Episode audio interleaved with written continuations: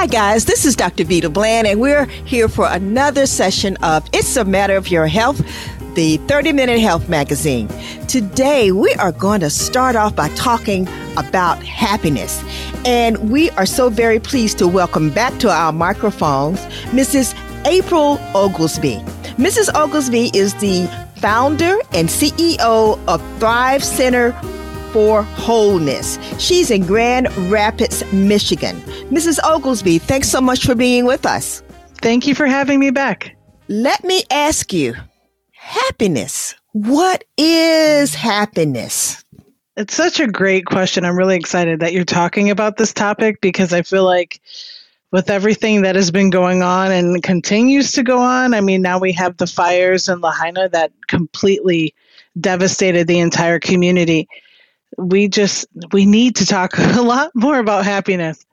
So if we're if we're looking at a more technical definition of happiness, right? It's a state of emotional well-being and it can be experienced by a moment, brought on by any sort of activity or or any sort of experience. But it's moment to moment. Uh, happiness isn't this trait, but it's more of just a state of being. It's not long lasting, it's not permanent, um, and it's not something we're born with. It's not like babies are just born happy, right? It's essentially a side effect of things that we find pleasurable. Or even chemically speaking, a side effect of a release, right? So, exercise, is a release that triggers a chemical reaction that triggers a feeling of euphoria, a feeling of happiness. Sex can do the same thing a hug, crying, laughing, all of those things. So, really, happiness is ultimately the idea of I feel happy in this moment because of this thing that is happening right now. So when we think of happiness, you know, sometimes I ask people, I say, are you happy? And first of all, they look at me like, you know, hey, what's, what's wrong with you? right. But then they say, you know, I'm content. Um, yeah. You know, is contentment enough or, or what? That's a great question because there is a difference between contentment and happiness. I would say the main difference between happiness and contentment is that happiness is that short term while contentment is more has a more lasting effect on us. Like happiness is temporarily dependent upon the current circumstances of the moment right?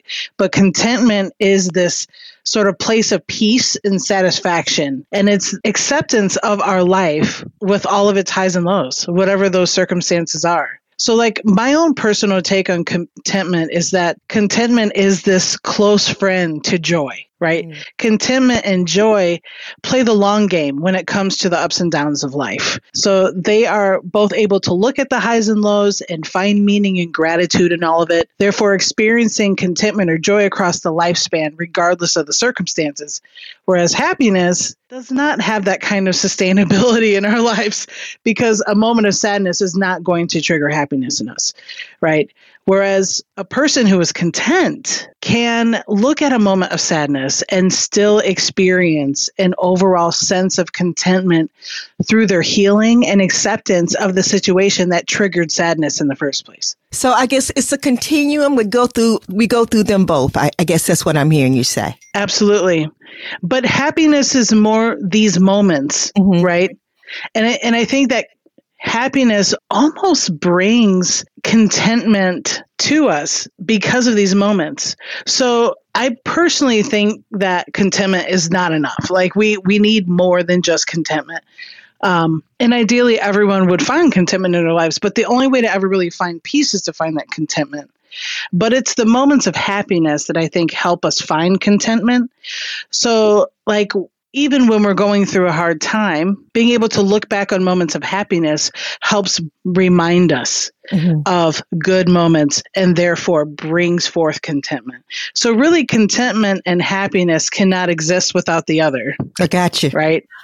So, happiness can help you find contentment, and contentment can help you find happiness. Okay, so I'm going to just put a little mix in there.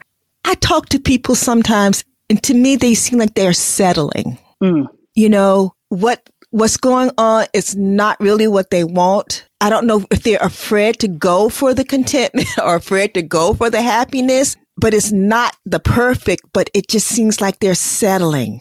What about that?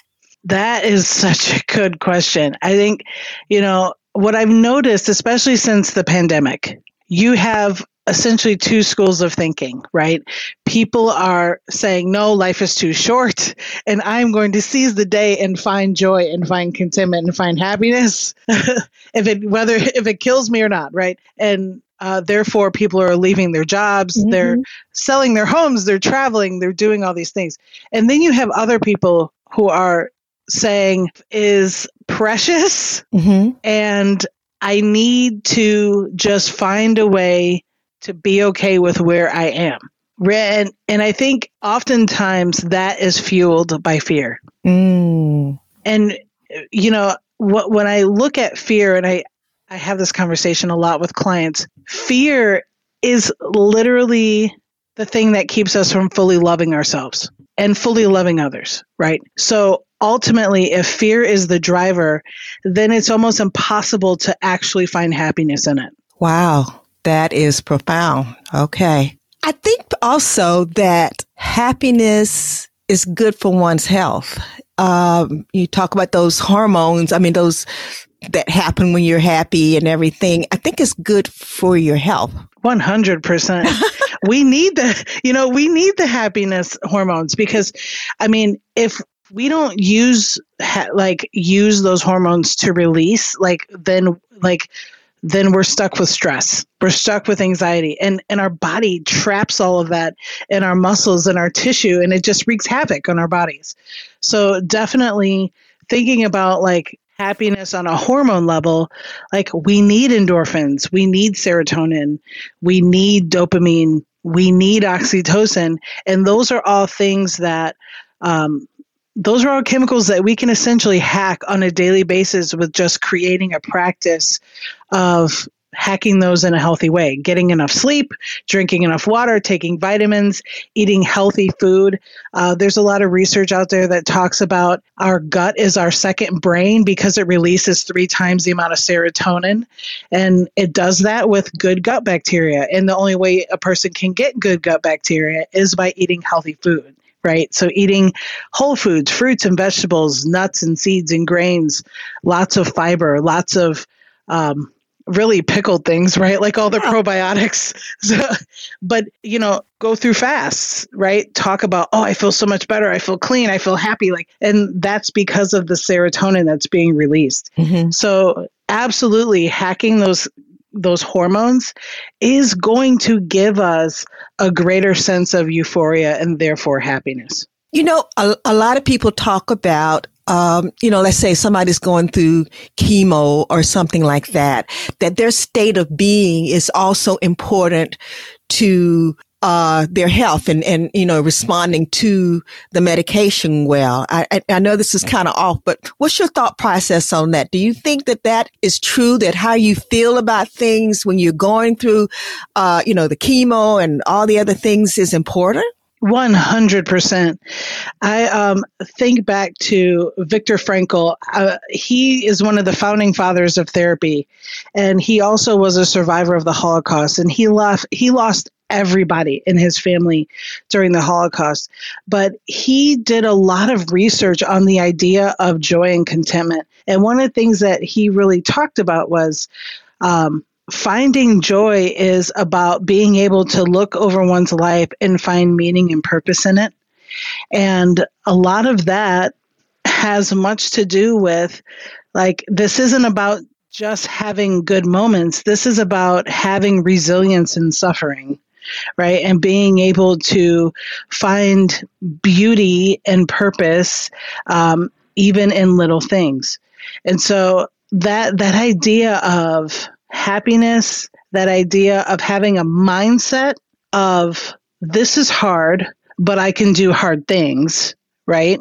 That mindset makes a huge difference. And a lot of his research speaks to that, and his own personal life really spoke to that. Mm-hmm. Mindset is everything, mm-hmm. right? And it, and on some level, it essentially, it's like whatever is in your mind plants a seed that that begins to manifest in how you feel and therefore how you respond, right? So we start walking in the way we think. We start walking in the way we feel, which is also why um, uh, you can't believe everything you think, right? because a lot of our thoughts can be distorted and rooted in fear and rooted in lies. And so, um, yeah, the the more you challenge yourself to check your thoughts, right, and seek gratitude, seek happy thoughts, essentially, you tend to have better outcomes, especially when it comes to illness. And there's a lot of research that um, is finding that more and more.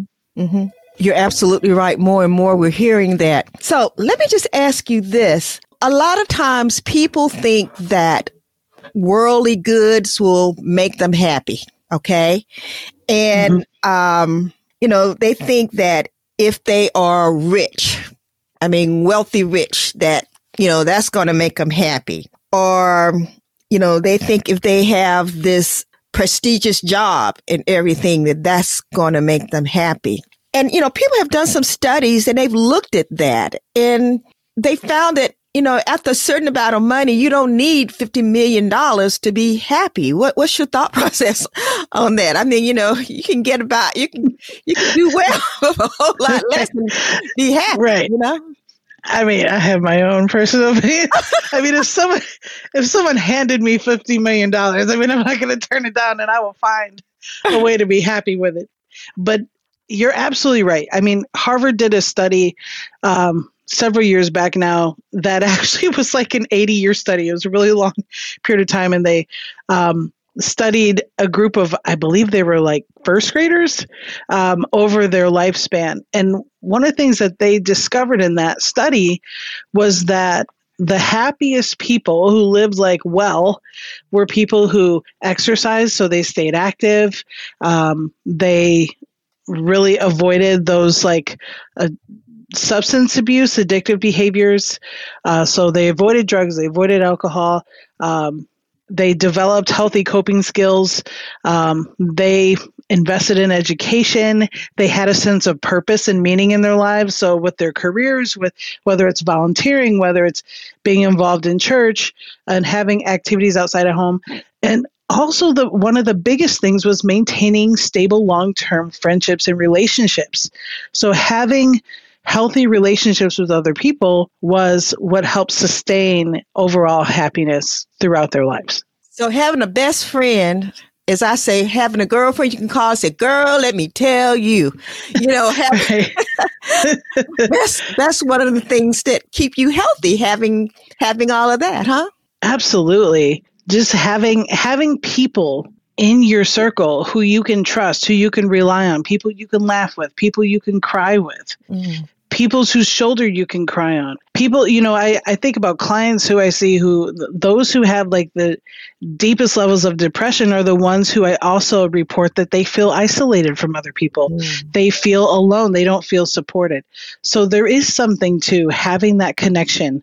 And and we know like going back to the idea of chemicals and hacking our chemicals you know having a hug from someone triggers that oxytocin. So even just being connected with another person can release a happiness chemical. Hmm. Do you think that because so many people now, uh, and maybe it's not as much as it used to be, people would move across country for a job and and then they'd leave their, you know, families and stuff like that. Do you think that has has something to do with people not maintaining as many um, good relationships as they used to?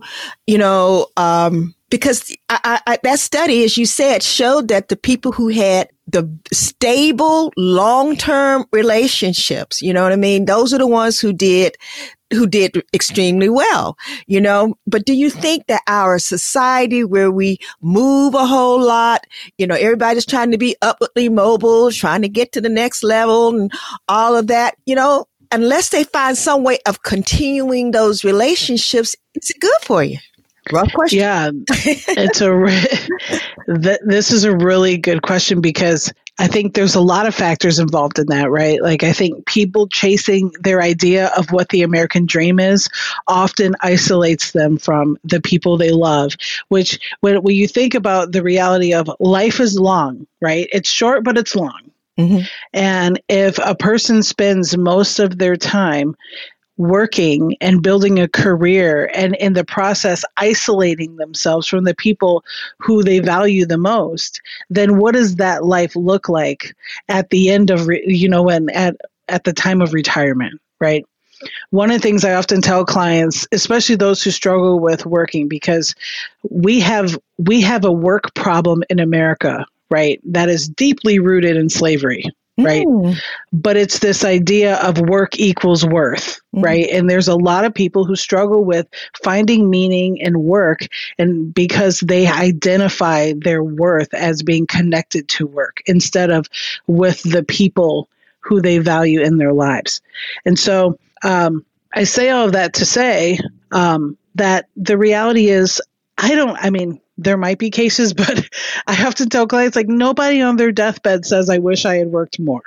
Mm-hmm. Right. The the greatest regret is often I wish I had more time with my children. I wish I spent more time with my spouse. I wish we had traveled more as a family. So those those social connections are the ones that ultimately matter and give meaning to our lives at the end of our lives throughout the lifespan of our lives mm-hmm. um, i think social media also plays a big role in this because what research is finding is that as more and more people get involved with social media, more and more people are also reporting that they feel isolated and feel mm-hmm. anxious and feel depressed.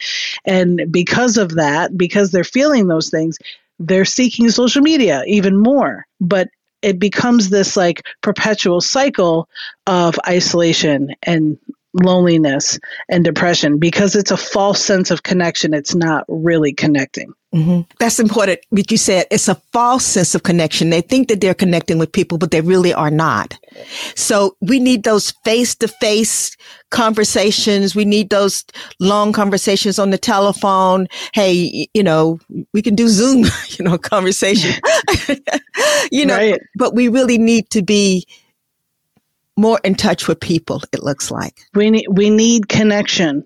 It's, it's that idea of, it's great to FaceTime, but man, isn't it so much better to see that person in person and give them a big hug? Mm. And what does that do mm-hmm. to release happiness in that moment? Yeah, absolutely. Well, let me reintroduce our guest. Our guest today is Mrs. April Oglesby. She is the founder and CEO of Thrive Center for Wholeness. She is in Grand Rapids, Michigan.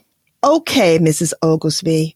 You know, so we know that maybe that big paycheck that people are trying to get, you know, hey, we all need a certain amount for sure, but maybe that big paycheck isn't what we always need. Um, what do you think? You know, you, you talked about, you know, knowing people, uh, and everything. You talked about being healthy, not smoking, not using alcohol, uh, getting a little exercise, and you talked about coping skills. Now that's a big one and being able to get good conflict, conflict resolution skills. How does one get those things?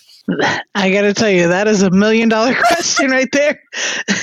because, you know, these are things that are not taught in school. Yeah. Right? Like emotional intelligence is not taught mm. in school. It's something we learn and and we're learning from our parents and our parents are learning from their parents.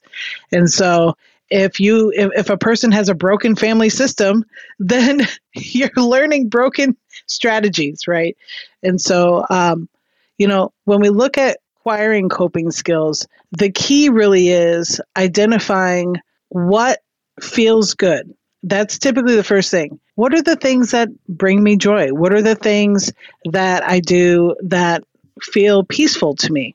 Um, and then from there, being able to differentiate what is healthy and what is not. Because in reality, a person who struggles with alcohol addiction will say, Oh, but that glass of wine feels really good. yes. But is it just one glass? And and typically what's the outcome of that? Where where is there harm, right? Does it harm yourself? Does it harm others? And so once you identify the things that fill your cup, essentially, you're looking at what are the healthy things within that that fill my cup. And um, then tapping more into that and being really intentional. And kind of going back to the hacking the healthy chemicals in our bodies. Um, I often work with clients explaining that science, right? And helping them get a sense of let's look at building coping strategies that address all four of the chemicals in our body because most people have a tendency towards using uh, coping skills to trigger dopamine releases but dopamine is such a quick fix it's like a sugar rush and then a crash right it's, and so um, but being really intentional with hacking into endorphins and hacking into serotonin by doing things like going outside and being in nature, going for a walk. Like those are all healthy coping skills, but they're also releasing vitamin D, which mm. then is you're getting serotonin and you're getting endorphins and all those things. So um, it really is trying to look at all of the things that you can do that feel good and are good for you you, you know, you talked about exercise, getting out, getting a little, you know, the sun, you know, your circadian rhythm in your body and people, yes. you know, being, and you also talked about gratitude. That's a biggie. And a lot of people, and I think one of the things that this, um, COVID pandemic taught us to maybe have a little bit more gratitude about things. What do you think? Yes, most definitely. It definitely puts things into perspective, right? To go through a global pandemic and then come out of it and be like, wow, I survived this. My family survived this. There's a lot that we need to be thankful for, right? Well, we are, believe it or not, getting down to the end of our conversation here. And I think it's been, you know, great that we've had a chance to talk about this subject of happiness and, you know, what it is and maybe what it really isn't also. And, you know, have people really take the time to sit down and, you know, and think about this because it seems like everybody really does want to be happy, but I'm not sure that everybody wants to do what it takes to be happy. You know, there's, a lot of lip service to it. You know, like my patients come yes. in and they say, you know, they want to get get their blood pressure down, but yet they're not willing to leave the salt alone and you know take their medication. Just the simple right. little things that you know we need them to do to get to that. So, and, you know, in our last few minutes, I'd like for you to just give us some words of wisdom of what you think we should do to get happiness and, and, you know, get those hits when we need it and, and just, you know, have a better life. Because as I say, with COVID, I think it taught us that we need to have a better lifestyle, a better, just be happier. Yes. So couple key things, sleep, ah. consistent sleep, seven to nine hours a night and do that consistently. Drinking enough water, staying hydrated, eating healthy food, being really intentional with what we put in our bodies. Get moving, even if it's starting with five minutes a day, doing something to move our bodies, stretch, um, go outside, be in nature, get some sunshine. Also, take vitamin D supplements. Uh, states like where I live, we only get 90 days of sunshine a year on average. And so, uh, therefore, taking vitamin D to supplement that loss is really important. Um, also, I think for people of color, just because of the way our bodies absorb the sun, whether we live in a sunshine state or not, taking vitamin D, I think, is really important. Um, getting involved with something, whether it's volunteering, doing community work, that there's a lot of studies that show that that reduces depressed symptoms. So, volunteering, doing something for other people, donating some things. Um, in other words, serving, right? Yes. Um, mm-hmm. Doing something creative. There's something about tapping into creativity that also brings joy and brings happiness. Um, spending time with families, spending time with friends is another way. And I think that one of the really important things to think about when it comes to building coping tools in that process is slowing down a lot of times when we get upset and we're triggered, we speed up. And that's that anxiety, which is rooted in fear that triggers us to move quickly because we feel attacked. So the idea is to stop and to breathe and to slow down and almost as a way of reminding yourself in that sort of internal dialogue of I am loved and I'm worthy of love. So I don't need to be afraid here and slow down and like encourage yourself in that way um, because there's no fear in love. Mm-hmm. And if you're really growing to like heal and learn to find contentment, you have to learn to love yourself. Mm-hmm. So, uh, being that pep, that cheerleader, giving the pep talk to yourself, and and I, I would say another really important thing for overall happiness is gratitude. And part of that is creating a practice of it. And that could be three things every day that you identify that you're grateful for for the day and starting there and creating a practice of gratitude. It's really hard to feel down and depressed when we're focused on things we're grateful for. Absolutely. Well, Mrs. Oglesby, you have given us a lot to think about. And as usual, you are fabulous. We have had as our uh, guest today, Mrs. April Oglesby. She is the founder and CEO of Thrive Center for Wellness. She's in Grand Rapids, Michigan. You need to clone yourself because there's so many that need you. I'm trying, I promise. yeah, we actually opened up a second location just because there's such a need. Yeah. Okay, there is such a need. There's really such a need right now, especially. Well, Mrs. Oglesby, we thank you so much. Uh, we appreciate you, and we hope to talk with you again very soon. Thank you. Thank you. It's a matter of your health. It's brought to you by the African American Public Radio Consortium, NPR Distribution, and the Public Radio Satellite System. Find It's a Matter of Your Health podcast wherever you get your podcast and make sure to visit our website at www.drblandradio.com for past episodes, blogs, and more.